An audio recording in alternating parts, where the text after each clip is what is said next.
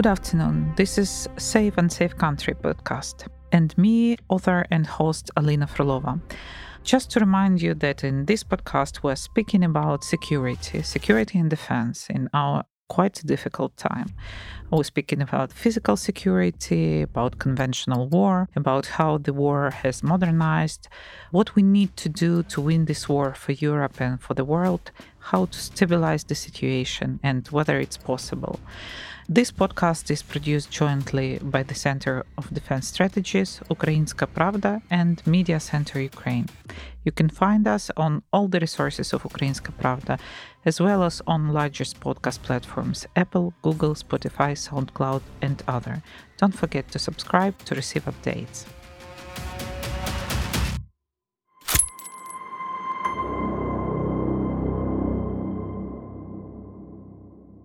And for many years before this conventional war, which happened in Ukraine now, and which we also observe in Israel now, the world and the experts were discussing that the next war would be quite hybrid and saying about hybrid uh, mainly experts were focusing on informational and propaganda issues.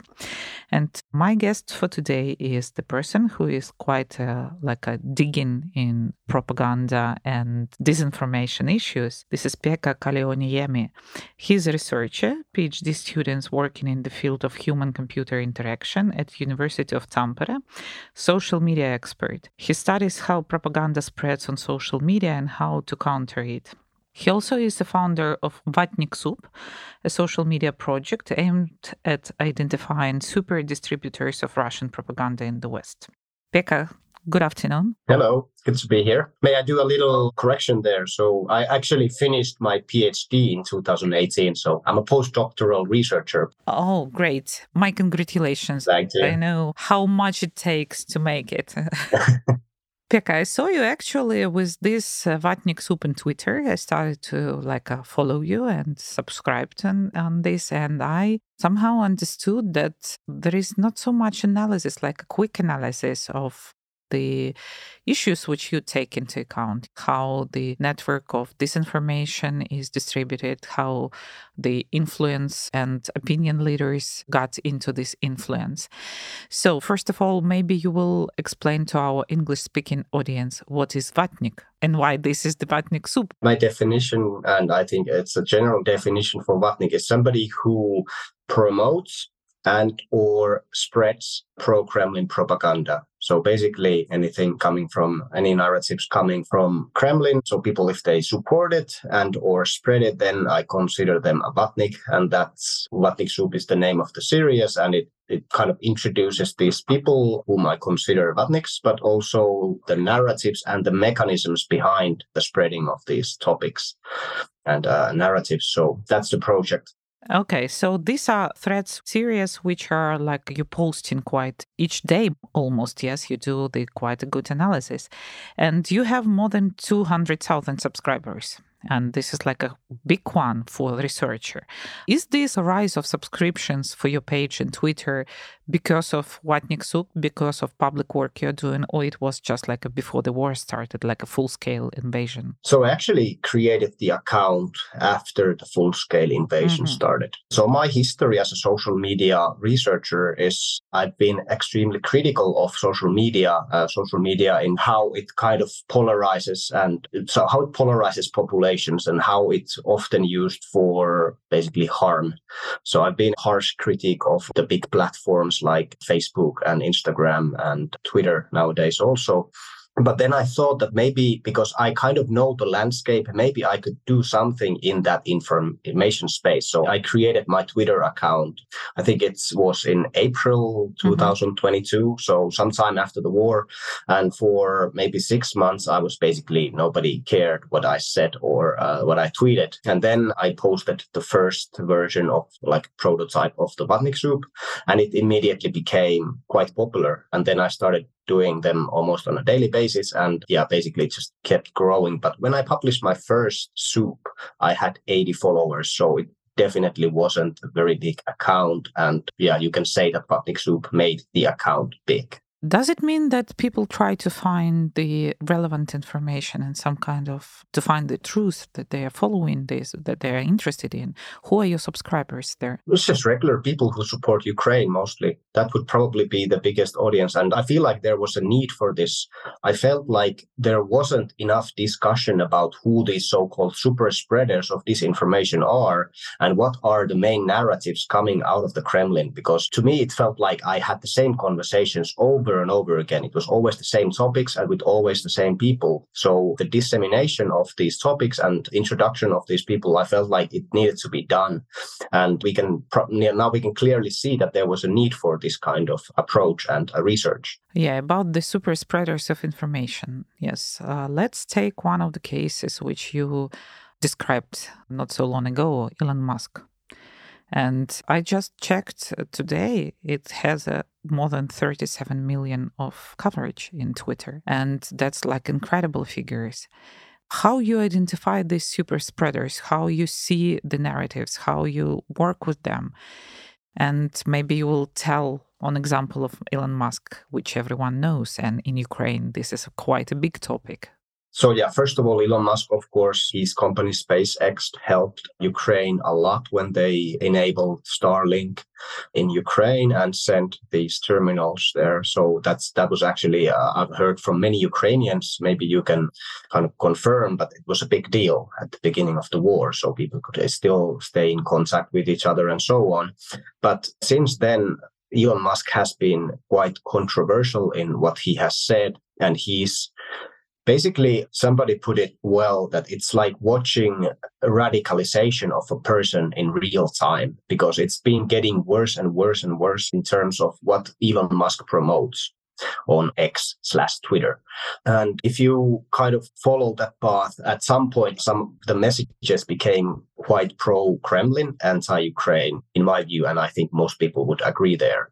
Also, the changes that he has made for the platform has made the spread of disinformation and Kremlin propaganda a lot easier and it spreads much faster. So it works on this multiple levels. So apparently he believes these narratives, but he's also made it easier for other super spreaders to spread these messages. And then again, he promotes and shares these views too. So I feel like it's a very damaging combination of factors when it comes to Elon Musk. But basically, I think probably the best known example of Elon Musk sharing the pro Kremlin views was when he shared a meme of President President Zelensky. Maybe some people have already seen it, like mm-hmm. basically about him asking for more money, which is the meme kind of shows in a negative way.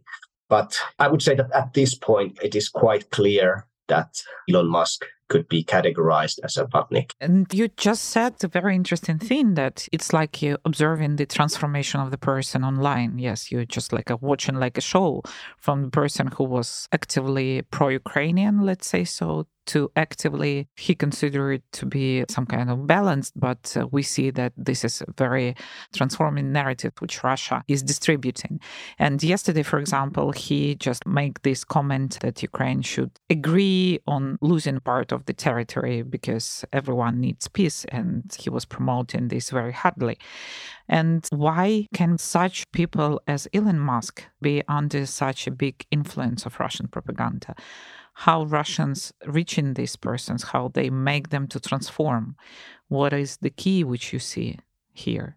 So of course we don't know what's going on, like communications wise, who he talks to and what who's in his so-called war room, who he discuss with over these matters. But I feel like it's probably it might not even coming directly from the Kremlin. This kind of uh, it just could be kind of the effect of social media, how it reinforces our ideas when we see specific content tailored to us. So there's this information bubble, and once you enter the information bubble that has conspiracy theories or similar, then you tend to also get some point to these Kremlin narratives because they are very strongly connected to several conspiracy theories.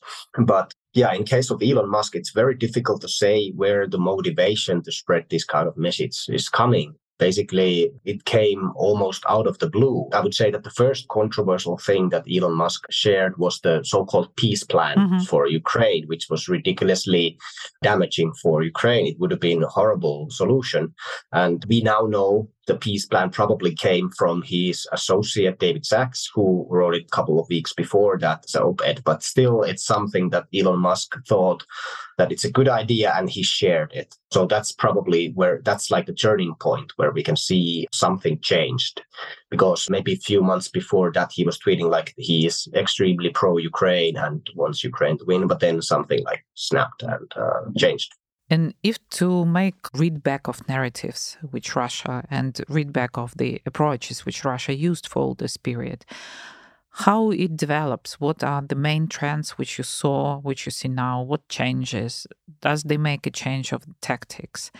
And how we can see this, how we can observe these tactics in the social media? Well, it works on many levels. I mean, I would say that for many years, there has been maybe three, four main narratives. NATO expansion, probably the biggest one, relying on Mearsheimer's speeches and lectures and so on. And then the genocide in Donbass narrative, a lie that there's been genocide going on in Donbass for eight, nine years, conducted by the Ukrainians, which is, of course, not true. At some point, they were trying to push the bioweapons lab thing uh, at the beginning of the war, but that has since faded. Now, I would say that the third biggest thing is the corruption in Ukraine, which they kind of try to emphasize to affect the military and humanitarian aid. So basically, what they're trying to say that the, the leaders, the regime in Ukraine is so-called Kiev regime is corrupt, and they are just laundering money for global elites and so on. And everything you send to Ukraine, weapons, humanitarian aid, it will be sold somewhere else. So that's what they tried after the Hamas attack. So they allegedly used some of the trophy weapons that captured from the Ukrainian soldiers as proof that Ukraine has sent weapons and arms to help Hamas, a terrorist group, which is, of course, is not true but they are constantly trying to promote this level of corruption in Ukraine. And I feel like it's probably at the moment, it's the most effective method that they are using. Are you in analysis now of uh, Israeli situation, or you just focused on uh, Ukrainian part of the war? So I focus on disinformation. Mm-hmm. So all disinformation and fake news and photo manipulations, video manipulations. I also analyze not, of course, all the content because there's an infinite amount of that, but some of the key content I also analyze, and I try to stay also on top of that because they use similar strategies that have been used in Ukraine, mainly mainly using old video content or photo content to kind of create strong emotional reactions. So that's basically what we've seen, especially during the first 10 days or so of the war. There was a lot of content coming from Syria, from previous conflicts and the same thing we saw at the beginning of the full scale invasion of Ukraine in 2022, February. Does it mean that all the other actors started to use these tactics, or we can say that this is mainly Russian presence in this influence? Everybody's using the same approach now. So, I mean, well, not everybody, but there are many parties. I don't usually talk about American propaganda or how they work, but it's basically ubiquitous. It's everywhere. It's Hollywood, it's Coca Cola, it's freedom, it's democracy, this kind of stuff that they're selling, which is basically the, Western style of living, freedom, probably at the epicenter. Center, whereas Russian style is more about high volume disinformation that is trying to make the other party look bad. So that's the difference. But yeah, now, for example, China uses Russia's strategies because it's so effective. Iran has been using it for a long time. Hamas is now using it. And all kind of parties who support Palestine and Hamas, they are strongly using these strategies now. So it's spreading definitely because it's so effective. And of course, we have to say that uh, Donald Trump's team has also utilized these strategies quite effectively. Does it mean that these disinformation tactics now became the like everyday life experience of each of us? I mean, that world really changed. And is these changes are so stable that we will live with this forever? What's your prognosis? I would say that yes and no. It depends on how much time you spend online and on social media. That's not necessary for anybody to actually be there. So I think what people should do more is maybe spend less time on social media and on these like media events, breaking news, breaking events, and maybe spend time more in, I don't know, with, you, with your family in the nature. This has been my main message for years. And also give news some time to kind of clear up. So uh, one example, so Perhaps you remember those air defense missiles that landed in Poland. So it took people about one minute to already say that this is Russia's missile and it's article number five without doing any proper research. So this is something that I've always said, like, if you wait maybe 10 hours or something like do some kind of investigation first and wait for the actual news to kind of clear up, then we would have less this kind of strong emotional reactions and it would affect us in a positive way, in, in my view. But on social media, everything happens constantly and it's everything is immediate. We are always looking for breaking news and people share these news without actually doing any kind of fact checking or research. And that's extremely dangerous. We just spoke with my colleagues about this, that analyzing the last events here, which happening all around. I mean, Israel with uh, quite a populistic government leading the country and the influence which this populism now has on the life of usual people. Trump in America, all this like a show with the election of a new speaker from Republicans. Um, few results of the European elections here already, which happened. I'm speaking about Slovak elections and Switzerland, where also the quite populistic party won the election campaign, actually. Can we say that because of the populism, disinformation is so popular, or this is disinformation which led to the popularity of populism in politics when you just like a play with information, switch it, say not true, and have no responsibility. Where is the source of all these problems?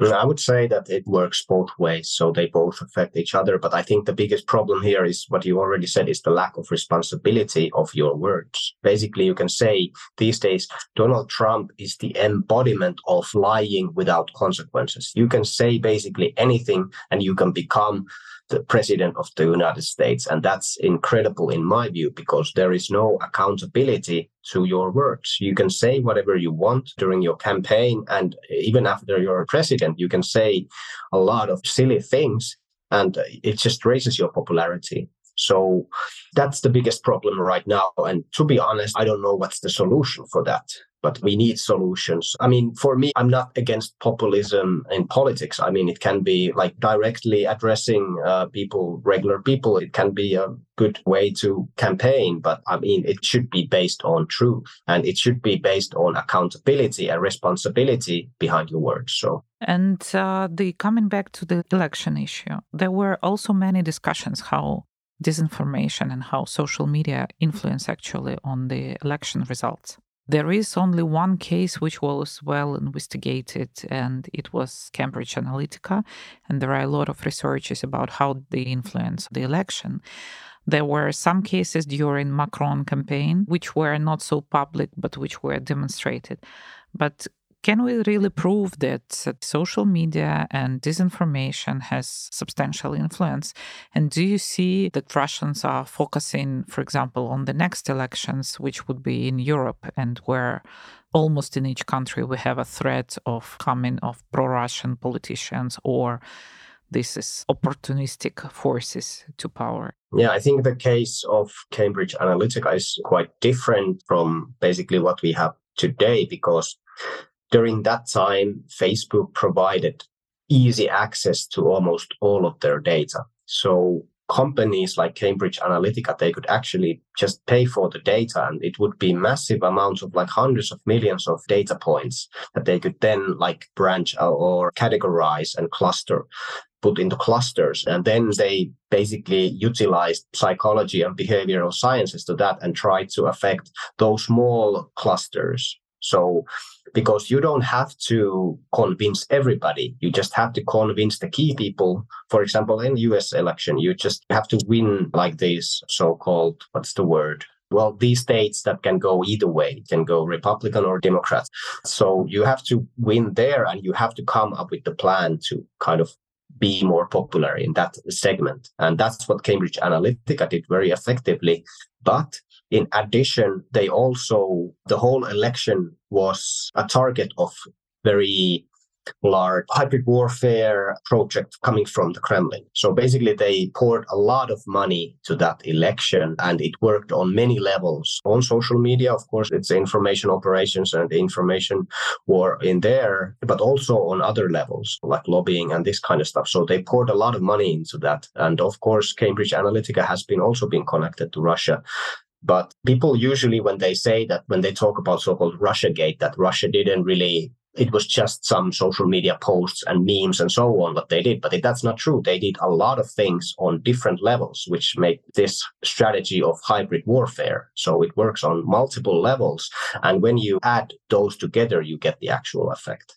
And what is interesting, actually, the concept of these active measures or insurgency which soviet union was using it's actually moved to the concept of this hybrid warfare where just instruments were changed but the goals and approach is to how to destroy the enemy how to destroy the democracy they stay the same. And if we will read the materials from 1970s for example we will see the same line of effect. They tried to reach kgb and soviet union but it was quite slow. Now with social media, everything is much faster. And probably that's why we see this shaking democracy principles now in Europe, which is quite a dangerous situation as for me. But switching not only saying not only about Europe, Russia also make an influence on other parts of the world, like African, Asian countries. They have their presence almost in each conflict, which is like starting up on this earth. Do you see some specifics in different regions which they use? Do you see some different goals and approaches which Russians are using, for example, for Africa, for Asia, and for European markets? Well, yeah, Africa is a good example because basically, for example, PMC Wagner has a strong presence. They have a strong military presence in Africa and they've taken over cobalt mines and this kind of like industry. They pour money into these industries and then they kind of gain control of them. But it's also a lot about information operations, propaganda. So, for example, China and Russia, they collaborate in many African countries. So China offers the infrastructure for Russian media to kind of dominate there. So, for example, Sputnik is very, very big in many African countries and they dominate the information space. Probably also partly due to the kind of the history of colonization coming from the Western countries. So many African countries feel like Russia in many ways could be even the savior of this. So many, many African countries are still extremely bitter to France, to you, uh, so these colonizing countries. So there's also the history part. But yeah, so what Russia does, they have very strong military presence in African countries, but they also dominate the media space in various countries. So that's again a hybrid warfare approach and it's working. And yeah, China has been collaborating. Of course, China also has a strong presence in Africa. So that's basically how they're uh, working in Africa. And of course, other countries uh, in South America, RT is quite big, big media. And I mean, Asia is kind of a blind spot for me. I would like to do more research on that, but probably there are some India, for example, their Russian propaganda is quite effective in India. Speaking about the automation of all this, like disinformation campaigns and daily disinformation approaches. Few years ago, everyone was speaking about bots, trolls, and so on. For now on, what we observe here in Ukrainian, for example, space, this is less bot usage, more this is like a usual people, but that's usually well organized groups of people who are trying to promote something.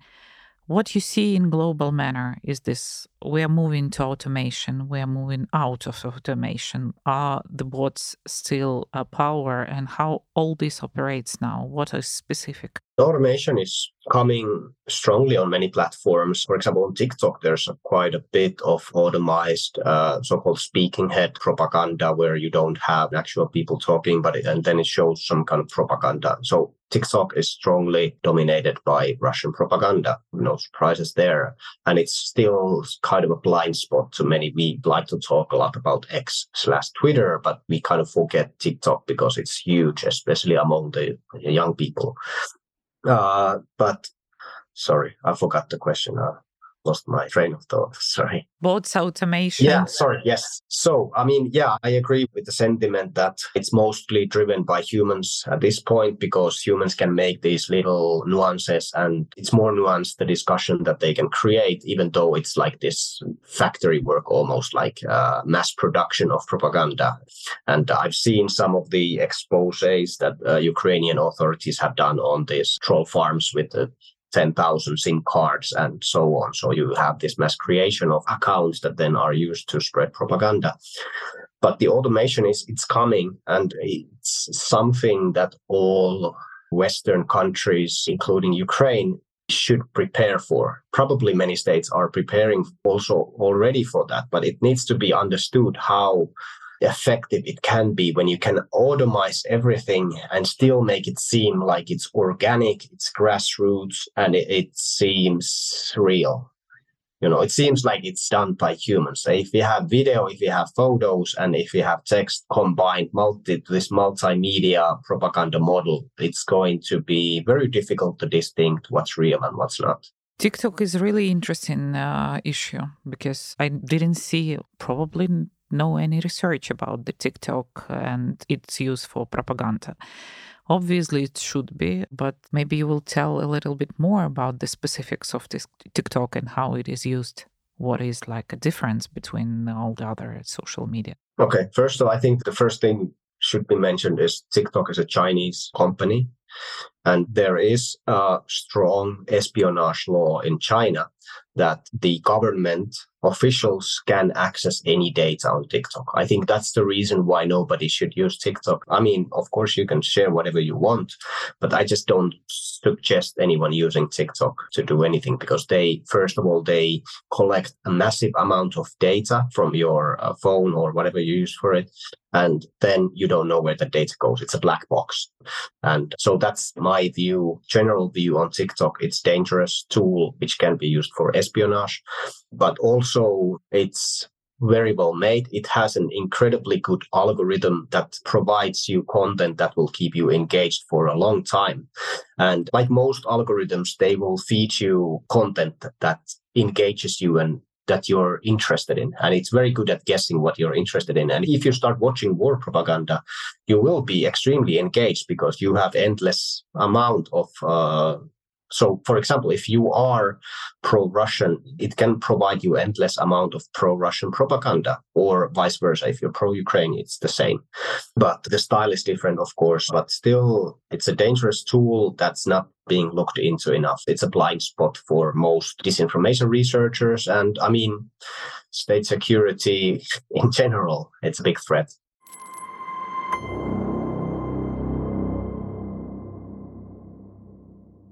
Uh, let's try to speak about how to counter disinformation, yes. And we see some examples when the government, for example, tries to enter this fight. We know about this East Stratcom task force, for example, in European uh, Union, which was created just to really debunk the disinformation. We see, for example, networking approach like NAFO in Twitter, yes, which became quite visible and quite influential network which tried to debunk the disinformation.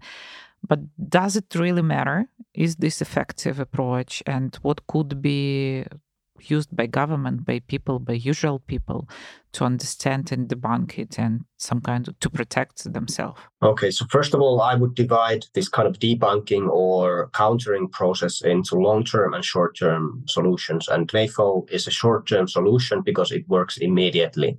And it's effective against Russian style of this high volume propaganda because it's the same, it's a similar approach. And what it does, it ridicules the messenger. So, for example, you have a Russian embassy tweeting something that's probably not true. And immediately, NAFO accounts, activists start ridiculing the account for this probable disinformation. So it's this immediate effect. And this is how the Russian model has always worked. So it's immediate. It tries to create this strong emotional reaction at the time when you receive the information. But then there's the long term approach where you try to debunk, where you try to fact check these statements, these narratives, which is what I do, for example. So I look into the fire in Odessa or revolution of dignity, like specific things and what actually happened and theorize on that. But others do it well also. But it's like there's a lot of fact checking organizations in the EU. So we have short term and long term solutions. But ideally, you would debunk every claim. It's not possible, but uh, like the main narrative should be debunked. And then people should be informed that this is not actually not true this is what uh, like you can inform people about it but when it comes to automation the way to fight automation is to make automation so you make counter automation so it's like basically warfare in the field. So you have some new technology that is very effective, like Bayraktars at the beginning of the war. But you don't see them anymore because the Russians came up with a counter to, to Bayraktars with, with their uh, anti-air well air defense so basically it's this constant battle between uh, better automation and then you come up with so for example if you use ai to create video deepfake videos then you have to create ai to detect is it a deepfake video or not? And then these uh, algorithms have to, like, they are always competing each other. But to fight automation, you need automation. Humans cannot do it. It's too much work. Especially about AI. Do you see that AI is taking more and more role in social media in disinformation, or this is just the technique which or technology which is not very actively used? Because it's not so easy to understand like a presence of AI in, in there and maybe automation of the process? I think it's being utilized, but it's not very effective at this point. It's not on a massive scale yet. I think it's being tested. Like in a battlefield, you test new technology. I think it's being done right now, but maybe we, some of it is, seems too obvious. We have bots tweeting lines of code and this kind of stuff. So it's not, apparently it's not working very well, but it's being tested. It's there, but it doesn't have a big impact yet. So still, I would say that the most effective disinformation campaigning comes from the super spreader accounts, which are controlled, usually used by humans. Very popular accounts like Jackson Hinkle, Anastasia Lupis, Elon Musk. Then it's just humans tweeting and they have a massive following who then spread these messages. So it's still like this very traditional and the disinformation is still also quite basic level. So it's usually posting images that are out of the context. So, in case of Israel Hamas conflict, posting images from Syria, for example, from 2014 after the chemical attack. So, this is still basically the stable, the main way of doing propaganda. It's the automation. It's like bubbling under. It's maybe increasing in numbers a little bit, but it's still far away from dominating the social media space. Speaking about influence of propaganda, here in Ukraine, we usually, of course, focus our attention on Russians. And we see that the population there is completely under the influence. We don't see any attempts of Russian population, Russian nation, like a political nation, to some kind of change the situation and to influence on the situation. And we see that in many cases, for example, like with Elon Musk, Russia reproduce all these reportages about his tweets, mostly for their internal population to demonstrate that there are like uh, those on the West, like Donald Trump, Elon Musk, who are in line with the ideas of Russians. But do you see some difference in how Russia influenced their own population? And do you see any ways in the future how to unfreeze the Russian population, how to take out this influence of the strong propaganda from their minds? Okay, so Russia has this very strong censorship organization, Roskomnadzor, that basically can block any website. For example, Instagram is still blocked in Russia. So you need a VPN, virtual private network application to access Instagram.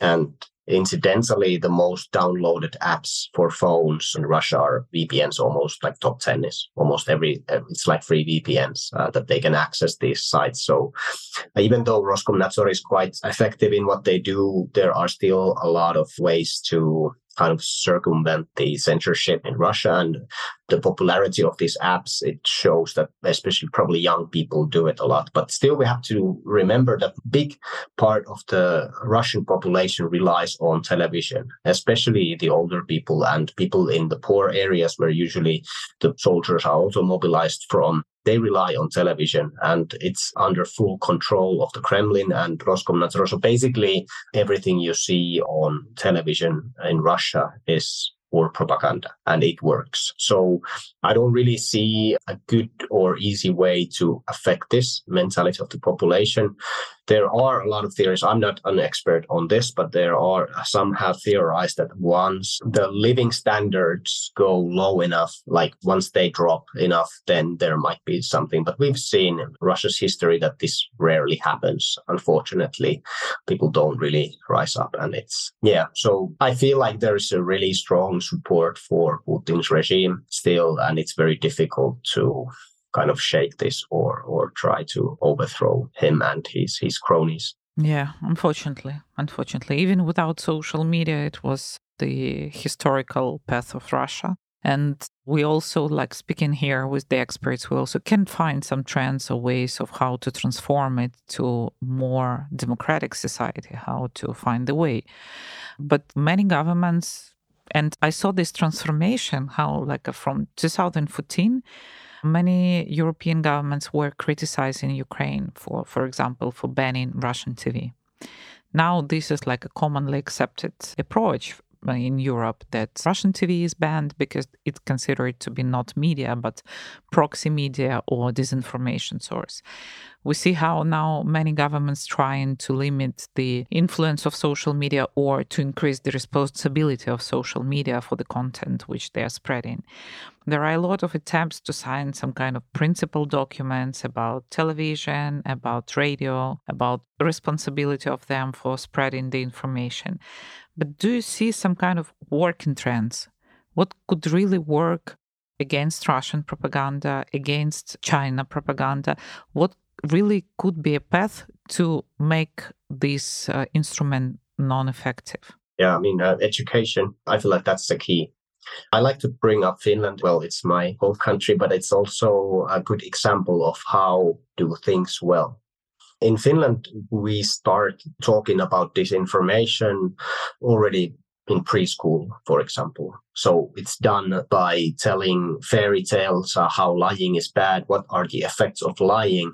And this kind of education process, it already starts in primary school and it goes through the whole education system. So media literacy is probably the closest term for that. So like which sources uh, you should rely, what kind of journalism is good, how to be skeptical about information. I feel like people need to be better informed about the presence of disinformation and propaganda. And still, people should make up their own minds, but it should be done in an educated way so that you know how these systems work, how countries spread propaganda, for example. What are the basic techniques of spreading propaganda, like fire hose of falsehood coming from Russia? And this needs to be tightly integrated into the education system. That's my view. Before the full invasion started uh, last year, we also observed quite intense Russian propaganda of the hatred of not only the hatred but the war among Russian population inside Russia. And that was one of the signs that the real war is coming. Can we say that we in information space we can observe and in information space we can identify the future conflicts.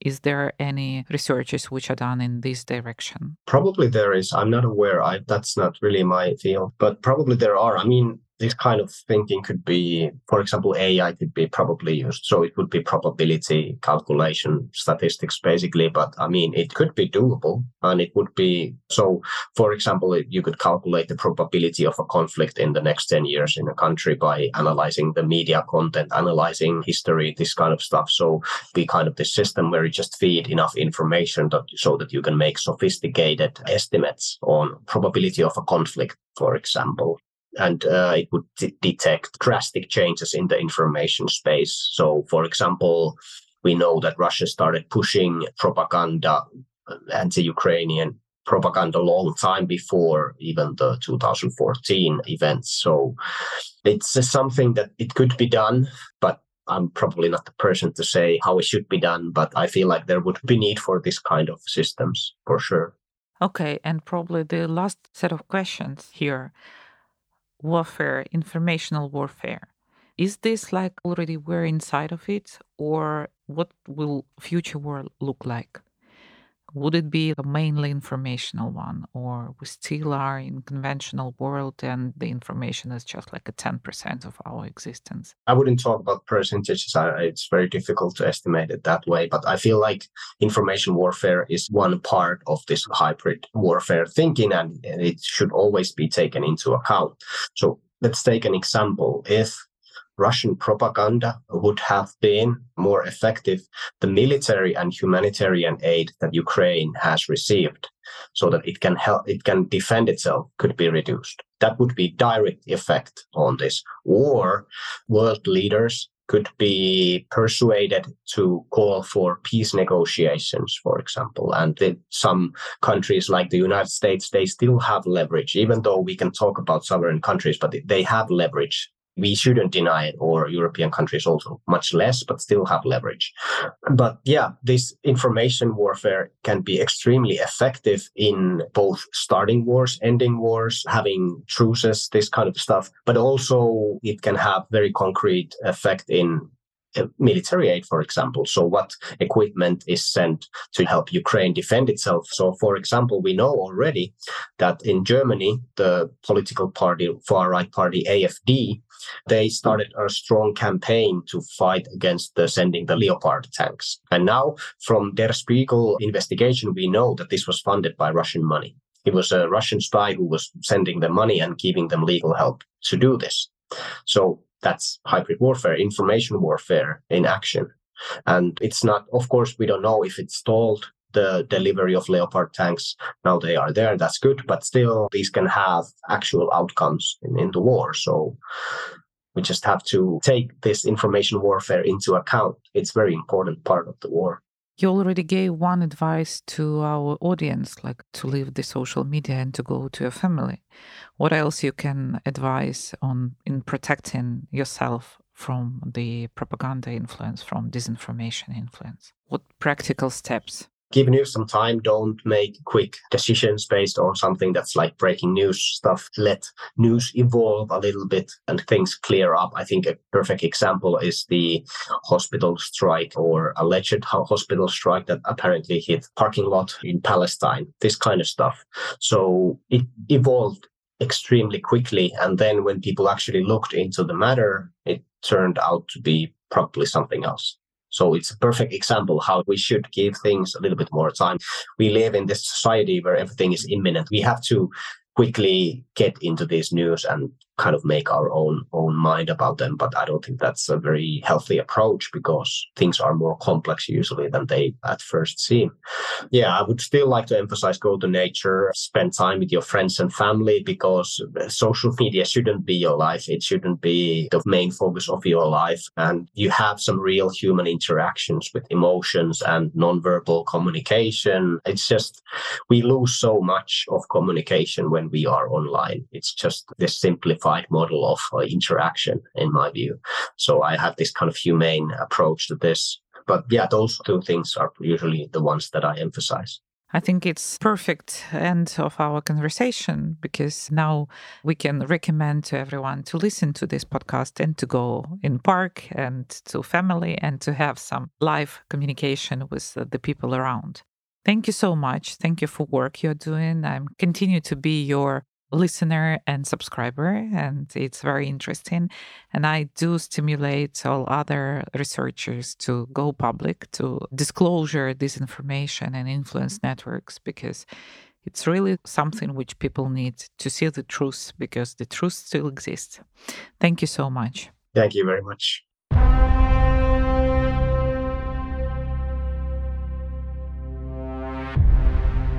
Just to remind you that it was a Safe and Safe Country podcast, and I'm its host, Alina Frolova.